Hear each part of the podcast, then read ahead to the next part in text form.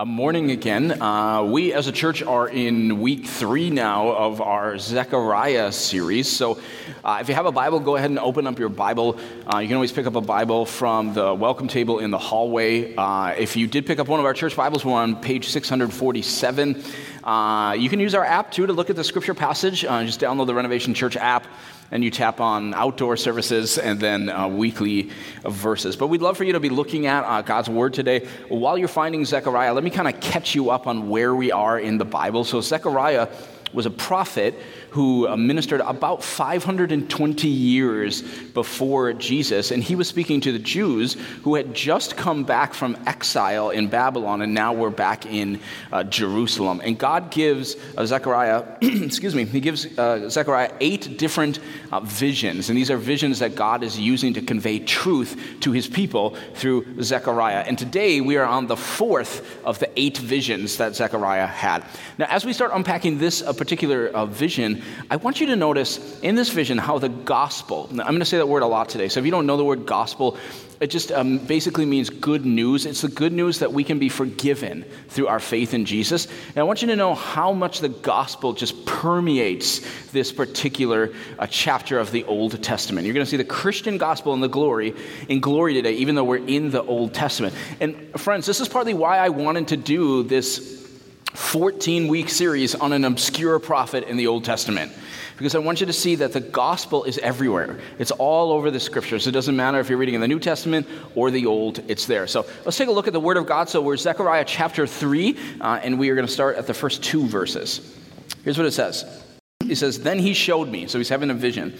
Then he showed me Joshua, the high priest, standing before the angel of the Lord, and Satan standing at his right side to accuse him. The Lord said to Satan, The Lord rebuke you, Satan. The Lord who has chosen Jerusalem rebuke you. Is not this man a burning stick snatched from the fire? Okay, uh, what we're going to uh, do today is uh, I want to take a, a look at uh, some pretty amazing things. But before we do that, let me just explain the three uh, people that are in this vision uh, one by one. So the first person we see is Joshua, the high priest. Now, the high priest of the Jewish people was the one who basically offered sacrifices on behalf of the people. He represented the people. Like on the Day of Atonement, he offered the main sacrifice for the people to God. And so in this vision, Joshua, the high priest, is representing God's people. And now he's representing us, he's representing uh, believers, okay? The next figure in the vision is the angel of the Lord. Now, the angel of the Lord is kind of a curious figure in the Old Testament. So in the Old Testament, the angel of the Lord actually shows up a number of times, and sometimes as an angel, sometimes he actually appears in the appearance of a man, and he's representing God, but sometimes he even speaks as if he is God. And so many commentators actually suspect that the angel of the Lord is Jesus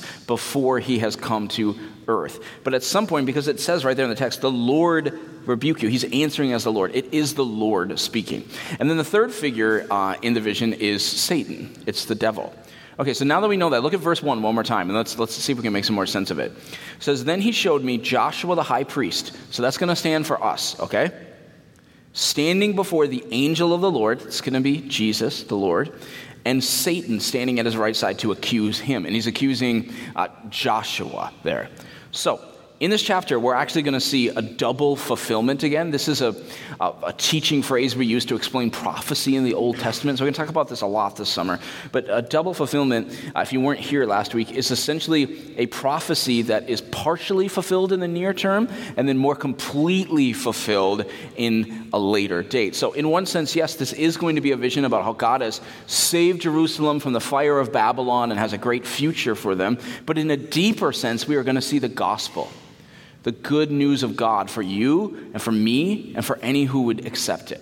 In fact, what I want to do today is I actually want to show you not one, not two, but five glorious truths of the gospel right here in the book of Zechariah. And in fact, I think these are so good for your heart and for your head that I encourage you so much to actually take notes today if you can. Uh, if your notes aren't going to blow away, I guess, outside or anything, uh, you can, even if you take them digitally, uh, if you have a note taking app that you use, you can do it actually in our app. Even if you tap on messages and you go to today's message, there's a little button there that says take a note and it'll save it within this particular message, which is kind of cool. But I just think there's something something when you're studying the Word of God, you want to write things down so that you can remember it and use it later. Okay, so here's the first gospel truth we're going to see in Zechariah 3. Number one, He snatched you from the fire. He snatched you from the fire. Uh, this is the gospel truth that Joshua, remember that stands for us, was a burning stick snatched from the fire. That's the end of verse 2. And as Christians, it is so critical that we understand this part of the gospel correctly because more and more people nowadays would say, well, there is no fire. God, God will never have hell even exist. Why would God do that? Because God is love. But I always say to people, God isn't just love. God is also holy. God is also just. And there is, the Bible says, an eternal fire coming as judgment for our sin. And people will go there to pay for their sins if they don't let Jesus Christ pay for their sins instead. Because when you believe in Jesus, he snatches you like a burning stick from the fire. Now, I see other Christians, they mix up this gospel truth in a slightly different way. And they think of humanity not as a burning stick, but more like a precious gem in the fire. And I think there are a lot of people out there, if you ask them, like, hey, why, why, are you, why do you think you're going to heaven? They would say, I don't know, because, you know, I, I believe in God and, I'm, and I'm, a, I'm, a, I'm a pretty decent person. And yet that's not what the Bible teaches. It's not like God is looking down and saying, whoa, whoa, she is, no, that's, she's an impressive woman. I got, well, he, I could really use him. I gotta, that's not what it says. It says we are a burning stick, a charred stick. We're full of sin. We're dirty. We're messy. And we don't like to hear that, right? Because we like to think of ourselves as so much better. But that's not what the Bible says. And let me tell you something. You being a burning stick and not a precious gem, I think actually increases the love of God for you. Like, okay, let me explain it this way. If someone comes up to me and they say, David, well, I just love you, which is weird, uh, but just go with it. David, I love you. I think you're a great pastor. I would say, okay, well, that's, that's nice, I guess. But if a family member comes up to me and they, despite seeing all my sin and all my flaws every day, they say, but I still love you. Right? That's a deeper love. And that's the love of God that we're seeing in the scriptures. You are a burning stick. We bring nothing, and yet God loves us anyway and he has rescued us from the fire. So that's, that's number one. You're a burning stick snatched from the fire. Here's the second gospel truth that we see in the Old Testament here in Zechariah 3. Number two is this He advocates for you. So write that down. Number two, He advocates for you. I think this is one of the great truths of the scripture, and I yearn for more Christians to actually know this from the Bible. So, okay, here's the deal. We sin, right? Okay, we mess up, we make mistakes all of the time. And then what the Bible says happens is Satan and his legions, they send their flaming arrows, Ephesians 6 says, often at our minds. And when you mess up, especially when you really mess up, those sort of thoughts come into your head that say, hey, you actually think you're still a Christian? Like you think that you're you think God loves you for that? He doesn't love you anymore. Like, you think you could do that and actually go to heaven?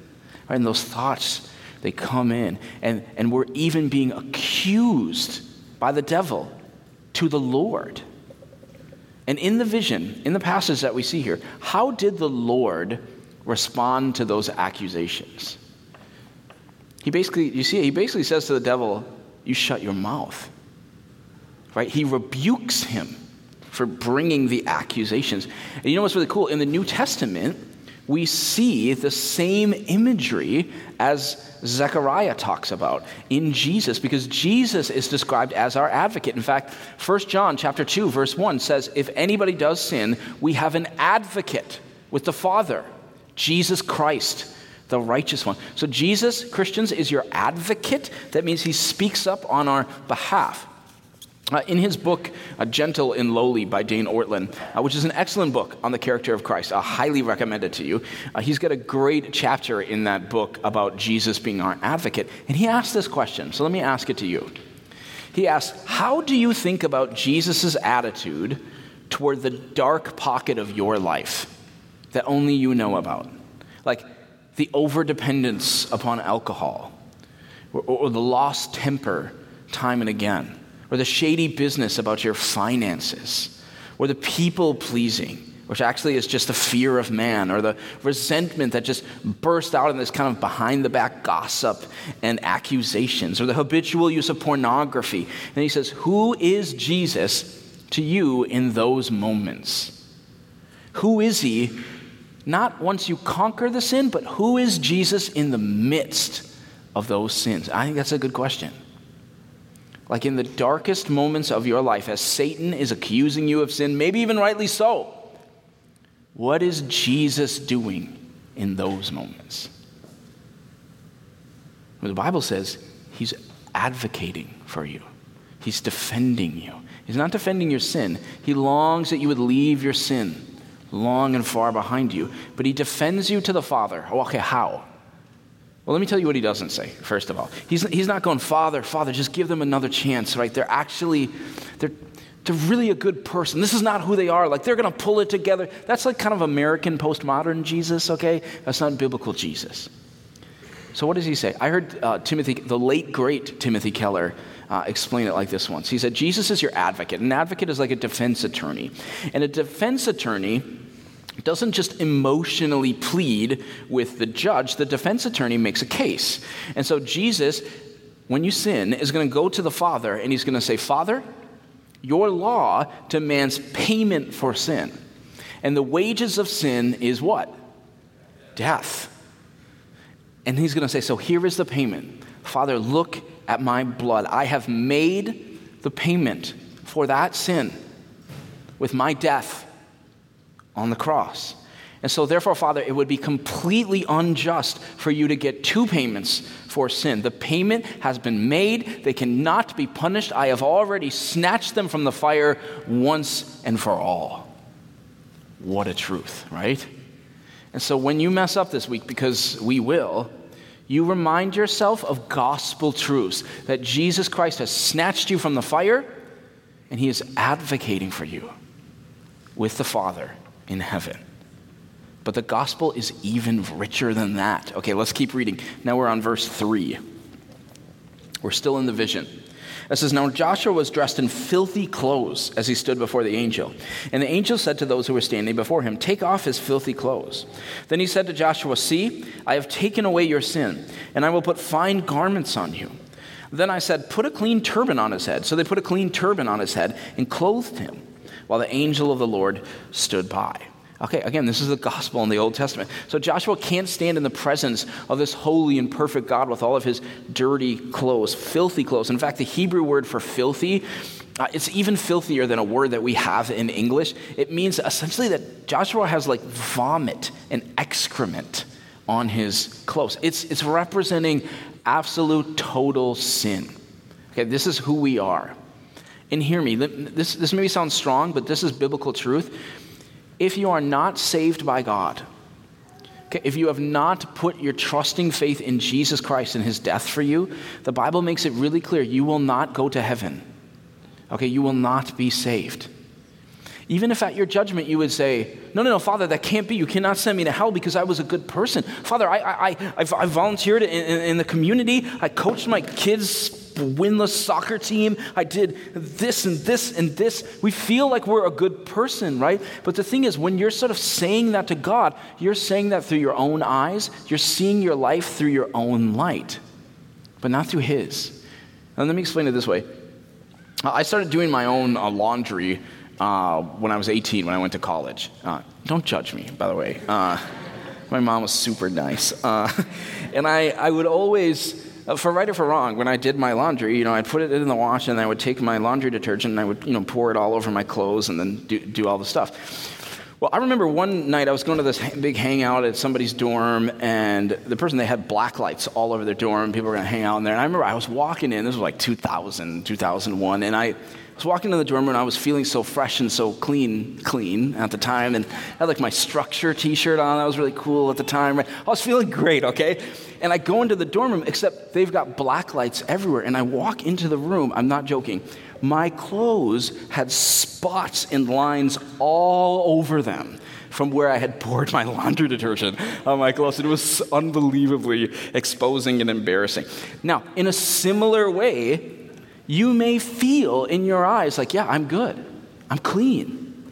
But when, trust me, when the holy light of a perfect God shines on your life, your sin will be exposed in a similar way. But it doesn't have to be that way because things are so different with Jesus Christ. Because for the Christian, we believe that God has not only snatched us from the fire, not only is He advocating for us, but He also is giving us new clothes. Okay, this is the third gospel truth. So, number three, He clothes you in righteousness. He clothes you in righteousness.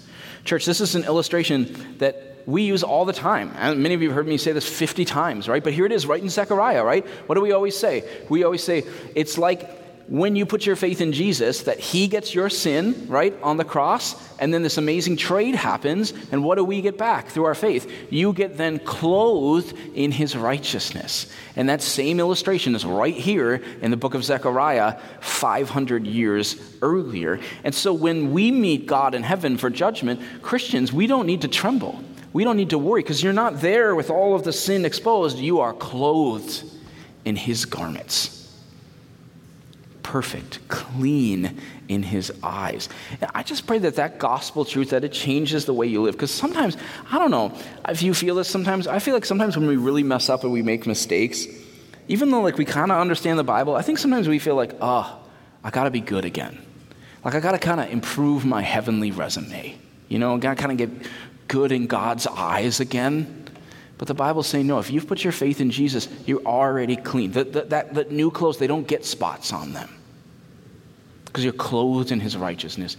And I just want to tell you, that is so different than any other religion in the world. I mentioned to uh, you all about a month ago that I uh, was planning to study the Quran uh, which is the book of the Muslims. And I finished reading it last week. And uh, one of the things that really jumped out to me uh, as I was reading it is the Quran claims that people have an angel on each shoulder.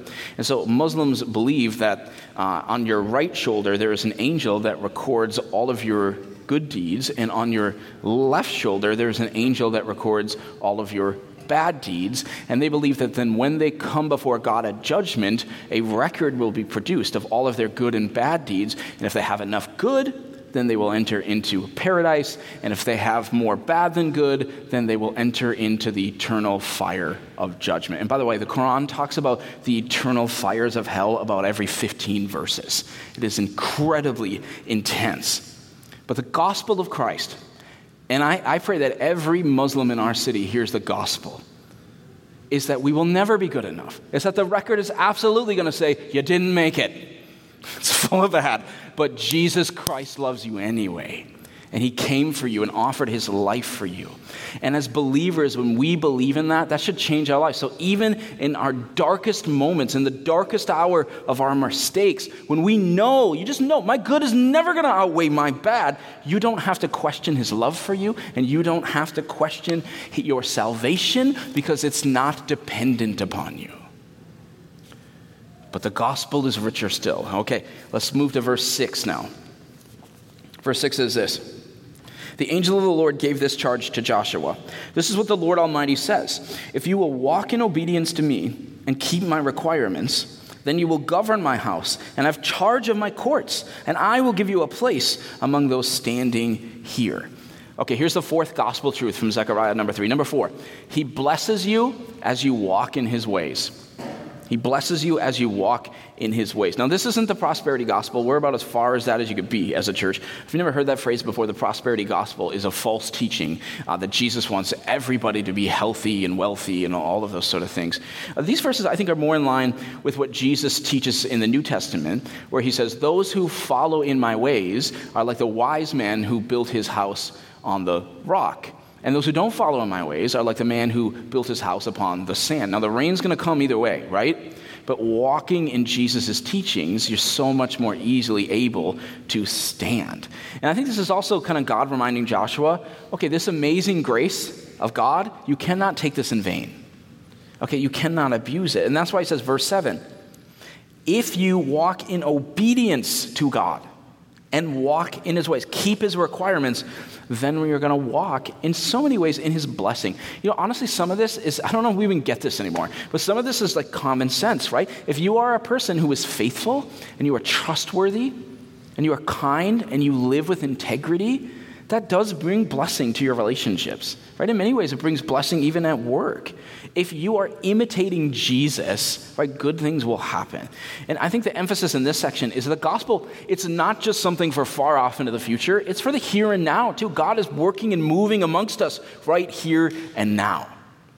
But there is something rich about the gospel for the future, too. Okay, and that's the final gospel truth. I'm going to give you number five even before we read the, the passage. Number five is this he has given you a glorious future. He's given you a glorious future. So look at this powerful prophecy here as chapter 3 uh, finishes. So we're on uh, verse 8. It says, Listen, high priest Joshua. So this is the Lord speaking. You and your associates seated before you, who are men symbolic of things to come. I'm going to bring my servant, the branch See the stone I have set in front of Joshua. There are seven eyes on that one stone, and I will engrave an inscription on it, says the Lord Almighty, and I will remove the sin of this land in a single day. In that day, each of you will invite your neighbor to sit under your vine, your vine and fig tree, declares the Lord Almighty. Okay, so what, what is this future that Zechariah is seeing here? You look at the very end of verse 8. Uh, you see where it says, I'm going to bring my servant the branch now, the branch is actually a title for the Messiah that you see a number of times in the Old Testament. Uh, Jeremiah talks about the Messiah being the branch, and so does Isaiah, in fact. And the idea is that this Messiah is going to branch out salvation from just Israel and the Jews, is going to branch it out to the Gentiles as well, right? All of us, uh, I, guess, I suppose you could be Jewish, all of us as non Jewish people, and bring fruit and salvation to them as well. And the Messiah is also called the stone here. That's also a common prophecy you see from the Old Testament, and that we talk about it in the New Testament because Jesus is the, we just sang about it this morning, the cornerstone, right? He's the one in which our whole faith is built around. And then you see the stone, uh, you see how many eyes the stone had? How many eyes? Seven. Okay, what does that mean? This is symbolic prophecy, it's imagery here. Well, so the, the, the imagery really matters. Well, to have eyes in, in prophetic imagery is to see, specifically, it's to know, okay? And seven in the Bible, when you see it, almost always means complete or perfect. So it's saying this cornerstone, this Messiah, is going to have perfect, complete knowledge. Well, who's that? Well, it's God. So the Messiah is not just a person, the Messiah is God, and he's coming down. And when he comes down to earth, what will he do? It says he will remove the sin of the land in a single day. Now, that would have been somewhat shocking because, as a Jewish listener, what did you do? When you sinned, well, you had to go to the temple and offer a sacrifice. And then, if you sinned again, which you would, probably like on the way home, uh, eventually you had to go back, right? You had to offer another sacrifice and another and another. But now, a Savior is coming. One that, if you believe in faith, He will snatch you out of the fire. One that loves you so much that he will never stop advocating for you, even when you stray. One that will clothe you with his clothes of royalty, like his own child. One that will walk with you in the here and now. One that, even after looking the entire body of evidence for all of your sin, even after listening to the devil rattle on over and over about all of your sin and about how you should be condemned to hell, our God will say, You shut your mouth, devil. I'm coming down for them. And Jesus Christ, the Son of God, comes to earth and he gives his life for yours so that in a single day, he would wipe away all of your sin. And He has a future for you, a future eternity for you under the vine and under the fig, where there will be no more tears and no more pain and no more crying. And that is the gospel. And here it is in the Bible, 500 years before it even happened. Okay? Because God is good and His word is true. And so I just urge you, if you don't have a relationship with Jesus Christ, I urge you, give your life to Jesus Christ. This is absolutely true. I mean, the number of predictions fulfilled in here, the number of ways we have seen God moving in this church, the number of people who have given their lives to Jesus and seen Him completely transform it in six months and a year, God is real. And he sent his son, Jesus, to die for you. And I pray that you would give your life to him. Because that's how you're saved. It's not by being good enough, because you're just still going to have spots all over you. You need new clothes, right? You need to be forgiven in faith. And that's how we're forgiven. We believe that Jesus Christ died in our place. And when you believe that in faith, he will forgive you, he will come into your life and lead you in a new way. And then he offers you eternity in heaven, not in hell because of your faith, because he'll have died for your sins. And everybody's got to make a choice. Do you believe that or do you not? Right? This is the most important question of your entire life. Have you placed your faith in Jesus or have you not?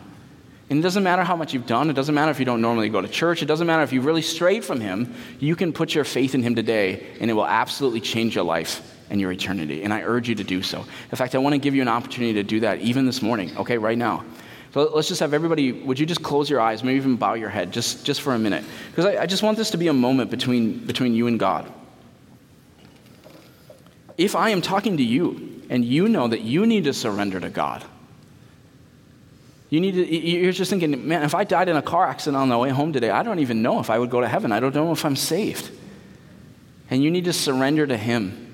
Let Him pay for your sins. Let Him lead your life. Oh, my friend, He can so change your life. But it starts with you just accepting that and surrendering to Him. It's just a choice, it's a choice of faith. If you need to make that choice today, what I want you to do, kind of as a way to just draw a line in the sand, I want you to just raise your hand up in the air to God and say, God, that's me. I need to be forgiven. I want to start following Him. If that's you, would you just raise your hand up high, wherever you are, and say, God, that's me. I need that. I need that forgiveness. If that's you, would you just raise your hand up? Father, I, I, I need it. I've sinned. I need your forgiveness. I want to follow you. Anyone in here who just needs that would just raise your hand up and say, God, that's me. I want to follow you. Go ahead. I'll give you five more seconds or so if that's you, just to just raise it up. Anyone in here? All right, I'm, I'm, I'm not seeing anyone in this particular service today. Uh, you, you can all open your eyes.